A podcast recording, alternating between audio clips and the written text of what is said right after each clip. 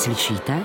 Mezinárodní hudební festival Leoše Janáčka už ladí, aby potěšil vaše uši i duši.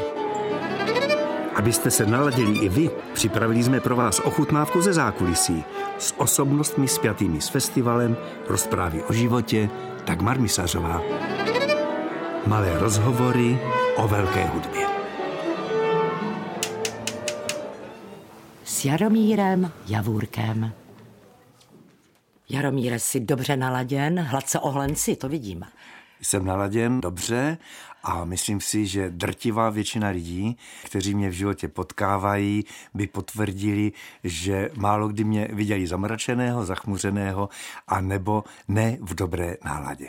Mohli bychom provést takovou krátkou muzikantskou přestřelku a vlastně i životní. Tak zkusme. Kde máš svůj kontrabas? Oj, oj, oj, oj, oj. Můj kontrabas, teda ten poslední nástroj, skončil v Janáčkové filharmonii v orchestru, takže je o něj dobře postaráno, ale kontrabasový smyčec mám stále doma, vzorně uložen ve skříni, kdybych náhodou přece jenom se ještě k tomu kontrabasu, nádhernému to nástroji chtěl vrátit. Který byl tvůj první nástroj, na který si začal cvičit už jako dítě? Housle mám ve své festivalové kanceláři, takže se na mě dívají a kontrolují, jestli to dělám dobře.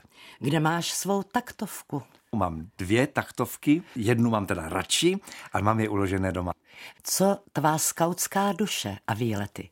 Skautská duše je naplněná radostí, protože takové to klubíčko nás starších skautů, nemůžu říct starých, protože navíc věk je jenom číslo, tak my se pravidelně dvakrát za rok scházíme a teď to mixujeme, že jednou je to Ivančena nebo nějaká výprava poza Ostravu a teď ta poslední byla v Michálkovicích, kde jsme skombinovali návštěvu dolu Michal, procházku na přilehlou haldu, no a skončili jsme v restauraci u Cinkra. Takže moje skautská dušička je v peříčku, jak se říká.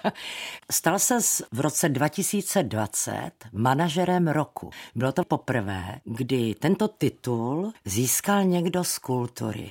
Je důležité, aby dobrý manažer měl i dobrou kondici a návyky ze sportu? Já si myslím, že ano. Manažer v kultuře musí být fyzicky zdatný. My, když chystáme festival, tak je to velká nejen psychická, ale i fyzická zátěž. Tak jsem si říkala, když jsi tak zkušený manažer, že by se zaskočil jako dirigent, jako moderátor rozhodně. S tím zaskakováním, to se mě opravdu jednou stalo, když jsem přišel do Janáčkové filharmonie Ostrava, bylo to 1. října 1982, tak jsem nastoupil jako hlavní zbormistr a dostal jsem se i k dirigování orchestru. Mohu říct, že jsem dirigoval filharmonii i v Německu, na večerních koncertech, ale těžiště mé dirigentské práce v Ostravě spočívalo v takzvaných výchovných koncertech. A tady jsem navázal na vynikajícího mého přítele Iliu Hurníka. No a byli jsme v Karviné, měli jsme začít a měl to tehdy ku podivu dirigovat šéf dirigent doktor Otakar Trhlík, můj pan profesor. Na pořadu byly slovanské tance Antonína Dvořáka. Pan doktor nikde, no ale hučící sál, protože co mají ti devátáci a osmáci dělat, tak jsem přišel, přivítal jsem je, řekl jsem, co bude, otočil jsem se k překvapení celého orchestru, k ním čelem, zvedl jsem taktovku a začali jsme hrát. Pan doktor Trhlík měl ráno nějaké zdravotní problémy, tak dorazil až na třetí slovanský tanec, tak jsem mu taktovku zase elegantně předal a pokračovali jsme. A jsem si docela jistá, že Leoš Janáček se stal tvým osudem. Když to vezmeme od začátku, systematicky se začal vzdělávat na lidové škole. Umění doktora Leoše Janáčka v Ostravě Vítkovicích. Potom si studoval na Janáčkově konzervatoři. No a na Janáčkově konzervatoři jsem byl přijat do kontrabasové třídy. No a Josef Staněk, legenda profesorského sboru Ostravské konzervatoře a dirigentů ostravských, si mě vybral do komorního orchestru, takže já jsem prosím hrál v roce 1974, tedy za hluboké totality, s komorním orchestrem Ostravské konzervatoře pod vedením Josefa Staňka v západním Berlíně na setkání mladých orchestrů z celé Evropy, co celého světa. Tam byli i Japonci před zraky a sluchem Herberta von Karajana. Takže obrovský zážitek. No a absolvoval jsem veřejně koncertem a nevím kolik kontrabasistů v tom věku, ve kterém jsem byl já, si trouflo dirigovat ten orchestr, který mě doprovázel od kontrabasu. Od hously, od klavíru to bylo běžné, ale od kontrabasu to běžné rozhodně nebylo. Na tvém koncertě byla maminka. Ta byla na tebe pišná. Maminka na mě byla nesmírně pišná, když jsem přišel domů z ostravského televizního studia, kdy právě jsem se dostal do pořadu Bavíme se sami, kde jsem byl vybrán z té Vítkovické Janáčkové školy, abych hrál na kontrabas. No pro mě to byl neskutečný zážitek. Poprvé jsem přišel sem do ostravského rozhlasového studia a když jsem pak tu nahrávku slyšel, tak jsem se neubránil a říkal, co jste s tím udělali, to přece nejsem já. Pan režisér to nastříhal, upravil, nádherný snímek. No a teď jsem přišel do toho úžasného světa televizního studia. Toto se ve mně spojilo, přišel jsem domů a říkám, maminko, já chci být režisérem. No maminka málem omdlela, protože se říkalo, že když nejsi hercem, nemůžeš být režisérem. Potom můžeš být za pitomce. Nicméně, díky panu profesoru Melkusovi, s jehož synem jsem chodil do školy a byli jsme velcí kamarádi, zprostředkoval mě setkání s paní Zorou Rosypalovou. A té vděčím za to, že jsem se naučil mluvit. Naučil jsem se dělat tečky za větami, ale hlavně jsem se naučil poslouchat. Ostatně si také pedagogem, pane doktore Javůrku, vyučil si hned několik manažerů muzikantských. Mám radost, že když jsem ještě učil na konzervatoři, dirigování, dokonce hlavní obor a pomocné dirigentské disciplíny, tak z mé třídy vyšel třeba Tomáš Stanček, který absolvoval úspěšně HAMu a dnes se jako mladý pedagog na Janáčkovu konzervatoř vrátil. Ale mám na svém kontě třeba současného ředitele Moravské filharmonie Olomouc, Jonáše Harmana, výchovu velmi šikovného manažera Ondřeje Sikory, který působí v týmu České filharmonie a jejich pár ještě dalších. A když když já vidím úspěchy těch mých, ať už přímých nebo nepřímých žáků, tak mě skutečně naplňuje velkou radostí i satisfakcí. Ač jsme spolužáci, tak bych se ráda stala tvou studentkou. Jaromíre, roku 1983 se stal dramaturgem Janáčkovy filharmonie a od téhož roku se spodílel už na rozvoji Mezinárodního hudebního festivalu Janáčku v máji Uvědomil jsi, že jsi byl jmenován ředitelem festivalu v roce 1993? ne, nepočítám ta léta. Ten první festivalový koncert se konal v Ostravě 8. května 1950 a dirigoval spojené orchestry, rozhlasový a divadelní, operní můj pozdější pan profesor doktor Atakar Trhlík.